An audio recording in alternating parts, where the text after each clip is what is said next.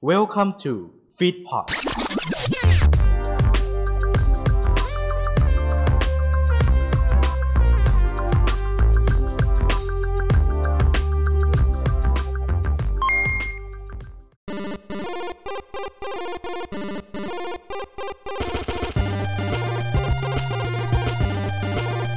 สวัสดีครับ คุณกำลังฟังเกม Among Us Podcast เพราะไม่ว่าในชีวิตจริง หรือในเกม คุณคือผู้เล่น กับผมอาร์ตกันทรหลีนวรัตครับ สวัสดีครับ คุณกำลังฟังเกม Among Us Podcast episode ที่ 11 กับผมอาร์ตกันทรหลีนวรัตครับ จากการหายไปของนักกิจกรรมทางการเมือง จนถึงการหายไปของครีมชีสในช่วงโควิดที่ผ่านมา จึงเป็นสาเหตุที่ทำให้อาร์ตสนใจในประเด็นนี้ เพราะว่ามีการขุดคุยเรื่องราวเกี่ยวกับที่มาที่ไปของตัวครีมชีสที่หายไปกันในช่วงอาทิตย์ที่ผ่านมา เรามาฟังกันดีกว่าครับว่าในแง่ของเกมที่พูดถึงเรื่องการสูญหายหรือการหายไปของเกมเนี่ยจะเป็นยังไงบ้าง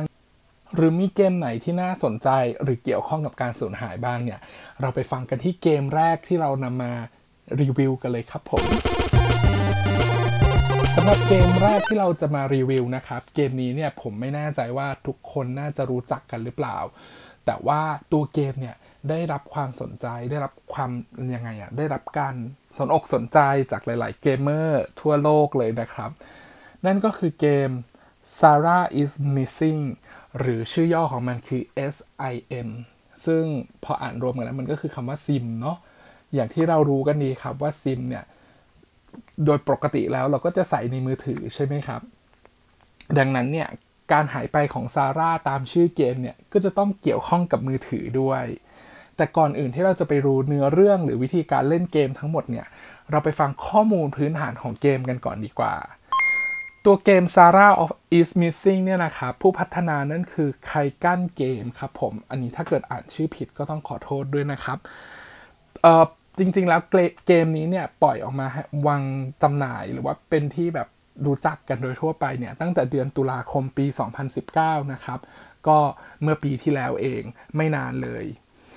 แพลตฟอร์มที่สามารถเล่นเกม Sarah is Missing ได้เนี่ยนะครับ นั่นก็คือ iOS ในมือถือของเครือ Apple ทั้งหลายแหละ หรือว่า Android นะครับ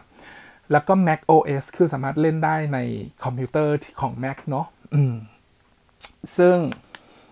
นี่ก็คือข้อมูลพื้นฐานของเกม โดยที่เกม Sara is Missing เนี่ย อย่างที่กล่าวไปในตอนต้นแล้วนะครับว่ามันเกี่ยวข้องกับการหายตัวไปของผู้หญิงคนหนึ่งที่ชื่อซาร่าและก็โทรศัพท์มือถือ โดยแบ็กกราวของเกมนะครับพื้นหลังของเกมเนี่ยเขาจะปูมาว่าเราคือคนที่ไปเจอโทรศัพท์ปริศนาเครื่องหนึ่งแล้วเราก็หยิบโทรศัพท์เครื่องนั้นเนี่ยกลับมาบ้านด้วย สิ่งที่เราทำคือเราเปิดเข้าไปในโทรศัพท์มือถือเครื่องนั้น แล้วเราก็พบว่าเจ้าของมือถือเครื่องนี้เนี่ยชื่อซาร่าโดยที่จะมีรูปแล้วก็แอปพลิเคชันในโทรศัพท์มือถือต่างๆ ที่เคยเธอเล่นไว้ ก่อนที่เราจะไปเจอโทรศัพท์เล่มนี้ จนเราไปทราบว่าจริงๆแล้ว เธอหายตัวไป โดยโดยโดยที่เราสามารถทราบได้เนี่ยมันมาจากวิดีโอคลิปที่เธอถ่ายไว้ครั้งล่าสุดก่อนที่ ก่อนที่เธอก่อนที่เราจะเจอมือถือเครื่องนี้ หรือเรียกง่าย ๆ ว่าคือก่อนที่เธอจะหายตัวไป วิธีการเล่นเกมง่ายมากครับ เกมจะเป็นเหมือน interaction คือคุณจะทำตัวเหมือนคุณเล่นมือถือปกติเลยครับ วิธีการคือคุณก็แค่พยายามเข้าไปในแอปพลิเคชันต่างๆ เข้าไปดูรูป เข้าไปดูข้อความ เข้าไปดูว่าก่อนที่ซาร่าจะหายตัวไป เธอมีคุยกับใครไว้บ้าง คุณต้อง ปะติดปะต่อเรื่องราวผ่านการเข้าแอปพลิเคชันต่างๆ ที่ซาร่าเคยเข้าไว้ เพื่อที่จะโยงเรื่องราวว่าท้ายที่สุดแล้วเนี่ยซาร่าเนี่ยหายไปได้ยังไง แล้วมันเกิดอะไรมากมั่งที่เป็นแบบ background ของเรื่องนี้ ซึ่งตรงนี้เนี่ยด้วยความที่ว่ามันเป็นเกมแนว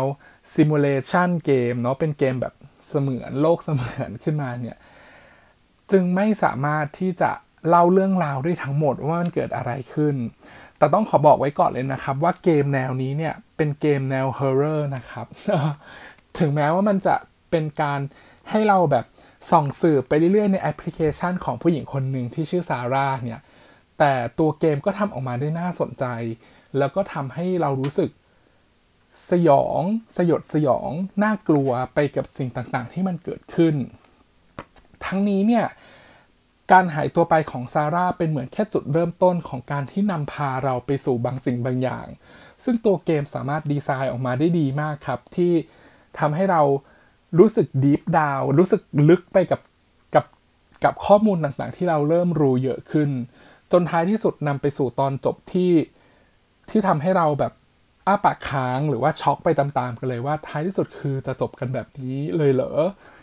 แล้วก็ต้องบอกไปก่อนนะครับว่าเกม Sarah is Missing เนี่ยมีตอนจบได้หลากหลายรูปแบบ ดังนั้นเนี่ยถ้าเกิดว่าคุณเล่นจบในแบบแรกแล้วเนี่ยนั่นอาจจะไม่ใช่ตอนจบที่แท้จริง คุณอาจจะต้องย้อนกลับไปเล่นเกมใหม่เพื่อที่จะเล่นเกมนี้เพื่อที่จะให้มันมีหลาย ๆ ending มากขึ้นนะครับ โดยตัวเกมนี้เนี่ยเป็นเหมือนมาพลิกวงการเกมโทรศัพท์มือถือเลย เพราะว่าหลาย ๆ คนก็จะมักจะพูดว่า ตัวเกมโทรศัพท์มือถือนี้เนี่ย ถ้าเกิดจะทำให้มันเป็นเกมแนวสยองขวัญเนี่ย มันจะทำได้ยาก เออเพราะว่าเหมือนแบบด้วยความที่ว่าเราต้องสามารถที่จะเล่นไปได้ทุกที่ จะไม่สามารถบิวบรรยากาศความกลัวได้ แต่ Sarah is missing มาล้มล้างข้อทฤษฎีเหล่านั้นทั้งหมดครับ โดยที่ใช้เป็น interface มือถือที่เราน่าจะคุ้นเคยกันดีกับค่ายผลไม้ชื่อดังค่ายหนึ่ง โดยที่เราสามารถทำทำได้เหมือนเป็นเข้าแอปแอปปกติเลยครับ เพียงแต่ว่ามันจะมีข้อมูลต่างๆ ที่เหมือนตัวเกมเนี่ยวางไว้ให้ แล้วให้เราไปปะติดปะต่อเรื่องราวกันเองว่า โอเคเราต้องต้องไปทำอะไรต่อ เราจะต้องตอบ message ยังไง เราจะต้องคุยยังไงต่อเพื่อที่จะนำพาไปสู่เรื่องราวในตอนจบที่แตกต่างกัน โดยอันนี้ แง้มไม่นิดหนึ่งแล้วกันนะครับ ว่าด้วยความที่ว่ามันเกี่ยวกับตัวซาร่าเนาะตอนจบของเรื่องเนี่ยบอกได้เลยนะครับว่าอาจจะกระทบกับการมีชีวิตอยู่หรือไม่มีชีวิตอยู่ของหญิงสาวโชคร้ายรายนี้คือซาร่านั่นเองครับ โดยที่คุณเนี่ยก็จะเป็นผู้ที่รับรู้เรื่องราวทั้งหมดว่ามันเกิดอะไรขึ้นกับเธอ ซึ่งการหายตัวไปของเธอจะนำพาไปสู่ความลับอันดำมืด หรือว่าเป็นความลับที่ซ่อนเร้นอยู่ ลับๆ โดยที่เราไม่รู้ ซึ่งสิ่งนี้เนี่ยทุกคนจะต้องไปลองเล่นแล้วก็ไปลองสืบกันดูเองนะครับ อันนี้ก็มาแนะนำให้ แต่ว่าที่นี้เนี่ยมันมีเรื่องราวต่อจากนั้น ตรงที่ว่าตัวใครใครแก้นเกมเนี่ยครับเขามีการต่อยอดจากตัว Sarah is Missing ไปทำเป็นซีรีส์ใหม่ นั่นก็คือซีรีส์ Simulacra ขึ้นมา ซึ่งมันจะพ้องเสียงกับคำว่า Simulacrum ซึ่งแปลว่าการจำลองหรือการทำให้มันเหมือนเสมือนจริง โดยที่ตัว Simulacra เนี่ยนะครับ อันนี้ขอพูดต่อเลยแล้วกันเนาะว่ามีตอนนี้เนี่ยมีทั้งหมด 3 ภาค คือ 2 ภาคหลักแล้วก็ 1 ภาคสปินออฟ โดยที่ภาค 1 และภาค 2 แล้วก็ภาคสปินออฟเนี่ยไม่ได้มีความเกี่ยวโยงกันโดยตรง แต่มันจะมีสิ่งที่นำพาให้มีความเกี่ยวโยงกันอยู่ นั่นก็คือการหายตัวไปของบางคน และก็โทรศัพท์มือถือ โดยมีแอปพลิเคชันต่างๆ อย่างเช่นในตัว Simulacra เนี่ยเเป็นเหมือนตัวเริ่มต้นเนาะของของซีรีส์นี้ คืออย่างตัว Sarah is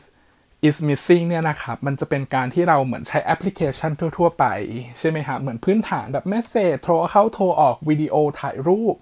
แบบนี้ แต่ว่าตัว Simulacra เนี่ย มันจะมีความลึกมากขึ้นโดยการที่จะใช้เป็น ตัวแอปพลิเคชันที่พอเห็นปุ๊บทุกคนน่าจะรู้มันเกี่ยวข้องกับอะไร อย่างเช่นแอปหาคู่สุดฮิตในในในในโลกของ Simulacra เนี่ยนะครับแอปหาคู่สุดคิดเออสุดสุดคิดคืออะไร แอปหาคู่สุดฮิตอย่างตัว Spark ซึ่งก็จะมีความปัดซ้ายปัดขวา หลาย ๆ คนก็น่าจะรู้แล้วนะว่าผมกำลังพูดถึงแอปพลิเคชันอะไร หรือว่าอย่างตัว Spin Off ก็จะเป็นเหมือนเกมนกนก flap flap Flappy Bird ที่กดกดกดกดกดกดทะลุท่อผ่านไปเรื่อยๆ ใช่ไหมครับ หรือว่าตัวอย่างล่าสุดที่เกมที่เพิ่งออกมาเนี่ยนะครับ คือ Simulacra ภาค 2 เนี่ยนะฮะ จะเกี่ยวข้องกับแอปพลิเคชันคาเมราที่เกี่ยวข้องกับรูปถ่าย และคุณก็สามารถที่จะไปเมนต์ตอบเพื่อนได้ โดยที่เนื้อเรื่องของแต่ละภาคเนี่ยรวมถึงตัว Sarah is missing เองเนี่ยนะครับ มีความล้อเกี่ยวโยงไปกับปัจจุบัน โดยที่จะพาทุกคนเนี่ย เข้าไป deep down กับกับเนื้อหาที่อยู่ภายในที่มันเต็มไปด้วยความสยดสยอง แล้วก็น่ากลัวเท่าที่โทรศัพท์เครื่องหนึ่งจะให้คุณได้ คือคือเอาจริง ๆ คือพอฟังแล้วเหมือนแบบทุกคนแบบเฮ้ยมันจะต้องมีแบบผีออกมาหรือเปล่า ลืมไปได้เลยครับ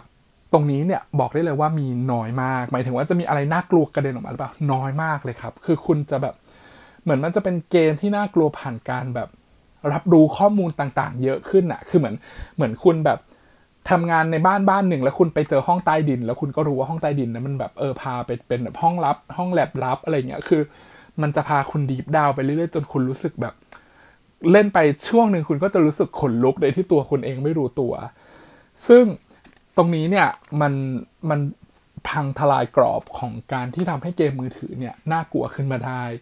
ยังไงเนี่ยถ้าเกิดใครที่เป็นเอ่อ คอเกมแนวสยองขวัญ หรือ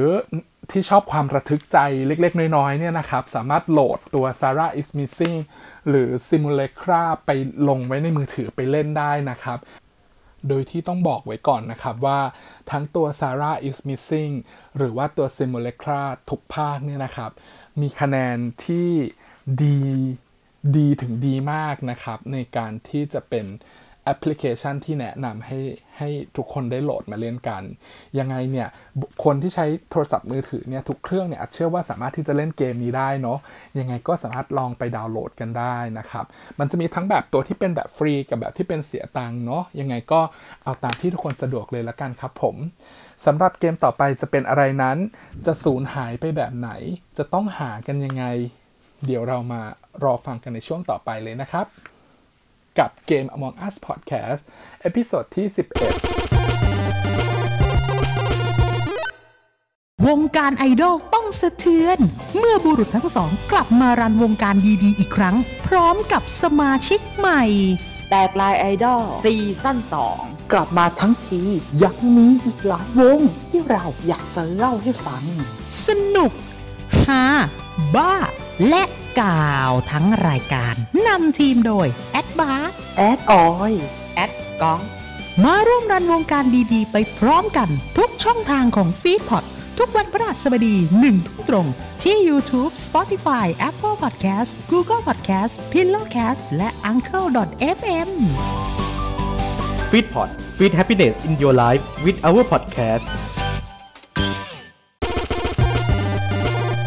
สวัสดีครับ กลับมากันต่อกับช่วงที่ 2 ของเกม Among Us Podcast episode ที่ 11 นะครับ ที่เราพูดถึงเรื่องการสูญหายสาบสูญนะครับ อย่างใน episode ที่แล้วเนี่ย เราพูดถึงเกม Sarah is Missing ใช่ไหมครับ ที่มันจะมีความเกี่ยวโยงกับความน่ากลัวแบบที่เป็น เหมือนเหมือนเราไปเจอโทรศัพท์มือถือของคนอื่นใช่ไหมครับ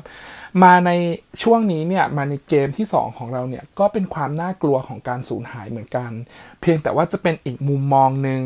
ของการที่เราไม่ใช่คนที่สูญหาย แต่เป็นคนที่ตามหาคนที่หาย โดยเกมที่เราหยิบยกขึ้นมานี้เนี่ยนะครับ ชื่อเกมว่า The Blair Witch Game ครับผม ซึ่งหลายๆคนอาจจะคุ้นกับชื่อเกมนี้ใช่ไหมครับ ใช่ครับผมเกมนี้เนี่ยเป็นหนึ่งในซีรีส์เดียวกับ The Blair Witch Project ที่มันเคยเป็นภาพยนตร์มาก่อนนะครับ โดยเกมนี้เนี่ยออกมาวางจำหน่ายให้ทุกคนได้ลองเอาไปเล่นได้ลองซื้อไปเล่นเนี่ยตั้งแต่เดือนออกัสปี 2019 หรือเดือนสิงหาคมเมื่อปีที่แล้วนั่นเองครับผม โดยผู้พัฒนาเกมนี้เนี่ยนะครับ นอกเหนือจากทาง Lion Gate แล้วเนี่ย ที่เขาเป็นคนที่มาดูแรงงานในส่วนนี้ด้วยเนี่ย ก็ยังมีทีม The Blooper The Bloober Teams นะครับ ที่ดูแลเกี่ยวกับเกี่ยวกับเกมนี้โดยเฉพาะเลยนะครับ แน่นอนครับว่าพอมันเกี่ยวข้องกับความน่ากลัวของเหมือนเหมือนในภาพยนตร์ของ The Blair Witch Project เนี่ยนะครับ สไตล์ของเกมเนี่ย ก็จะเป็นแบบ survival horror แล้วก็เป็น action adventure เกมนะครับ ที่ให้คุณเดินเข้าไปสำรวจสิ่งต่างๆ ในเกมแบบมุมมองบุคคลที่1นะครับ แพลตฟอร์มที่สามารถเล่นเกมนี้ได้นะครับ ยินดีด้วยครับกับ PS4 ครับกับ PlayStation 4 Nintendo Switch Xbox One Steam แล้วก็ Mac OS ครับ ก็เรียกได้ว่าเกือบทุกๆ แพลตฟอร์มที่ไม่ใช่มือถือแล้วอะเนาะ ก็ถ้าเกิดใครมีเครื่องเล่นอันไหนสะดวกที่จะเล่นแบบไหน ก็สามารถที่จะตามไปสนับสนุนได้นะครับ หรือใครที่ชอบ The Blair Witch Project เนี่ย ผมคิดว่าไม่น่าจะพลาดเกมนี้เลย เพราะอะไรเดี๋ยวเราไปฟังกันสำหรับเนื้อเรื่องภายในเกมนะครับ อันนี้คือสาเหตุที่ผมบอกว่าสำหรับคนที่ชอบอตัวภาพยนตร์เรื่อง The Blair Witch Project เนี่ยพลาดไม่ได้เลยนะครับ เพราะว่าตัวเกมนี้เนี่ยนะครับเป็นภาคต่อจากภาพยนตร์ โดยผ่านมา 2 ปีแล้ว อย่างเช่นสมมติในภาพยนตร์ เกิดเรื่องอะไรขึ้นก็แล้วแต่จบลง 2 ปีถัดมาจึงเกิดเหตุการณ์ขึ้นในเกมครับเออเป็นอะไรที่น่าสนใจดีนะครับ เวลาแบบหนังภาคต่อส่วนใหญ่ก็จะแบบก็จะเป็นหนังภาคต่อส่วนใหญ่จะน้อยมากที่จะเป็นหนังภาคต่อ แล้วก็ต่อด้วยเกด้วยด้วยด้วยสื่ออื่นๆนะครับ โดยเรื่องราวเนี่ยจะเล่าจากจากหลังจากที่มีการหายตัวไปของกลุ่มเด็กเอ่อ กลุ่มเด็กชายเมื่อประมาณ 2 ปีที่แล้วเนาะที่ Black Hill Forest ใช่ไหมครับเอ่ออดีตทหารแล้วก็อดีตทหารแล้วก็หน่วยเอ่ออดีตทหารและตำรวจ ชื่อเอลิสลินช์นะครับ ก็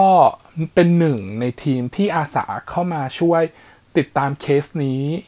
และแน่นอนครับ เราจะเล่นเป็นตัวละครของนายทหารผ่านศึกเออนายทหารผ่านศึกคนนี้เนี่ยแหละครับ แต่ว่านอกเหนือจากนั้นเนี่ยยังมีอีกตัวละครหนึ่งที่สำคัญเลยนะครับ จะเรียกว่าเป็นตัวละครไหมก็เป็นแหละ นั่นก็คือ Bullet ครับ ซึ่ง Bullet เนี่ยเนี่ยคือหมาคู่ใจของคุณ Ellis Lynch นะครับผม โดยที่ Bullet เนี่ยจะมีผลต่อเรื่องราวที่เกิดขึ้นในเกมเหมือนกัน นอกเหนือไปจากนั้นเนี่ย ตัว Bullet เองเนี่ยก็จะช่วยทำให้เกมเนี่ยสามารถดำเนินต่อไปได้ด้วย เพราะว่ามันสามารถที่จะไปหาสิ่งของและนอกจากนั้นเนี่ยเรายังสามารถที่จะแบบเหมือนเล่นกับมันได้ด้วย ทั้งนี้เนี่ยหลาย ๆ คนก็จะคิดว่า อ้าวแล้วถ้าเกิดอย่างนี้เนี่ยมันมีตัวสุนัขบุลเลตเนี่ยเข้ามาอยู่ในเกมด้วยเนี่ยเออมันจะทำให้เกมน่ากลัวน้อยลงไหม บอกได้เลยนะครับว่าไม่ เพราะอย่างที่ทุกคนทราบกันดีใช่ไหมครับ ว่าสุนัขเนี่ยจะเห็นในสิ่งที่เราไม่เห็น นอกเหนือจากบรรยากาศในป่า Black Hill Woods แล้วเนี่ยที่ที่เมื่อคุณยิ่งเดินเข้าไปลึกขึ้น คุณก็จะยิ่งเจอกับความประหลาด การบิดเบี้ยวอันแปลกประหลาดของต้นไม้ที่เป็นรูปคนต่างๆ ที่คุณเดาได้เลยว่าไม่ใช่สิ่งที่มนุษย์ทำขึ้น แต่ว่านอกเหนือจากนั้นเนี่ยคุณยังมีเซนส์ของสุนัขตัว ตัวที่เป็นเพื่อนของเราเนี่ยเขาจะเห็นสิ่งที่มันสิ่งที่เราอาจจะมองไม่เห็นนะแล้วมันก็จะมีเสียงเห่าของเขาตลอดเวลาว่าแบบมันมีคนอยู่ตรงนั้นหรืออะไรเงี้ยคืออัดอันนี้คืออัดลองไปดูมาจากเกมเพลย์ที่เขาเล่นแล้วอะครับอันนี้ความรู้สึกว่าการที่มีหมาเนี่ยมันไม่ได้ช่วยให้เรารู้สึกอุ่นใจขึ้นเลย มันทำให้รู้สึกว่าสถานการณ์นั้นเนี่ยเป็นสถานการณ์ที่ไม่มีความมั่นคงแน่นอนเลยมากกว่า มันเลยทำให้ตัวเกมเนี่ยนอกเหนือจาก น่ากลัวจากบรรยากาศโดยรอบแล้วเนี่ยเรายังกดดันจากจากสิ่งที่เรามองไม่เห็นเพิ่มเติมเข้าไปอีก แต่ว่าทั้งนั้นทั้งนี้เนี่ยการมีอยู่ของเจ้าบุลเลตเนี่ยก็มีประโยชน์เหมือนกันนะครับ เพราะว่ายิ่งถ้าหากว่าเราใช้คำสั่งที่เราจะเอาบุลเลตมาอยู่ใกล้ๆตัวเนี่ยมันจะส่งผลทำให้สถานะของตัวละครเนี่ยเป็นไปในทางที่ดีขึ้น คือหมายถึงว่าคุณอาจจะรู้สึกดีขึ้น แล้วก็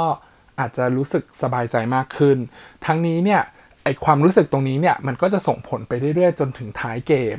แล้วก็เช่นเคยครับ ด้วยความที่ว่าเกมนี้เนี่ยเกี่ยวกับคนที่สูญหาย เกี่ยวกับสิ่งที่หายไป แล้วก็เป็น survival horror เกมด้วย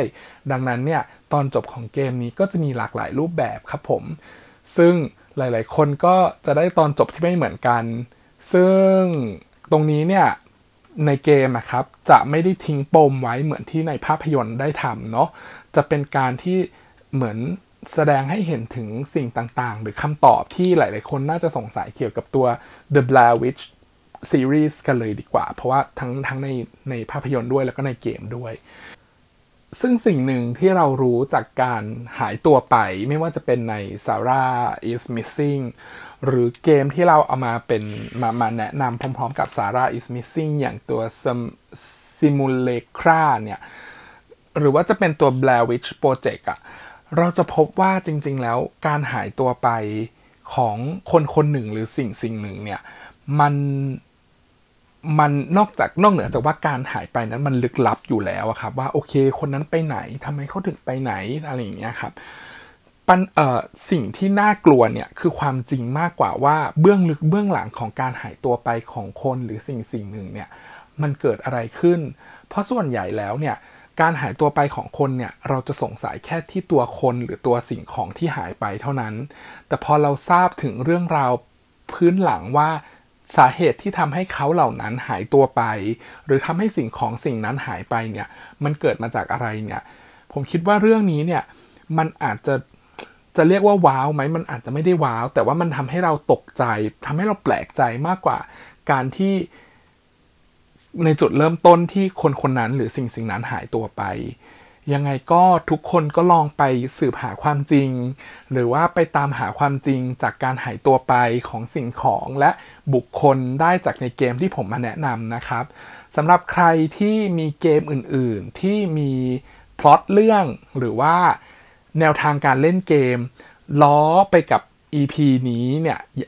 ตัว disappear เนี่ยสูญหายเนี่ยนะครับ ก็สามารถที่จะมาแนะนำได้ในช่องคอมเมนต์ ในทุกๆช่องทางของเกม Among Us Podcast เลยครับ ไม่ว่าจะเป็นใน YouTube ใน Podcast Player ที่คุณใช้ แล้วก็รบกวนฝากทุกคนกด Subscribe ทั้งในทั้งในทุกๆแพลตฟอร์มเลยแล้วกันครับผมสำหรับใครที่มีข้อติชมเพิ่มเติม คุณสามารถติชมเพิ่มเติมรายการ เกม Among Us Podcast ได้นะครับ ใน Facebook Fanpage ของทาง Feedpot นะครับ แล้วก็ติดตามควความเคลื่อนไหวอื่น ๆ ของเราได้ผ่านทาง Twitter แล้วก็ Instagram ด้วยนะครับผมสำหรับวันนี้เนี่ย เกม Among Us ลาไปก่อนครับ เจอกันใหม่วันพุธหน้าหน้า เวลา 2 ทุ่มนะครับ ต้องติดตามนะครับว่า EP ถัดไปเนี่ยจะเกี่ยวข้องกับหัวข้ออะไรและเกมอะไรที่เราจะหยิบยกมาพูด เพราะต้องบอกเลยนะครับว่าช่วงนี้เนี่ยเป็นช่วงที่มีอีเวนท์ที่ทำให้เราหยิบยกมาพูดได้หลายเรื่องเลยครับผม ดังนั้นเนี่ยอาจจะลองหยิบยกมาสักเรื่องหนึ่งแล้วกันนะครับ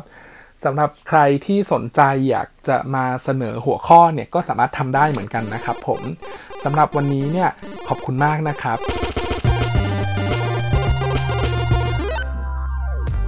ขอขอบพระคุณที่เข้ามารับฟังรายการของเราจนจบ อย่าลืมเข้ามาติดตาม และติชม ได้ในทุกช่องทางโซเชียลมีเดีย ติดต่องานและลงโฆษณาได้ทาง f i t p o d 2 0 1 9 at gmail.com ท่านมาเราดีใจ ท่านจากไป เราก็ขอขอบพระคุณ f i t p o d Fit Happiness in Your Life with our podcast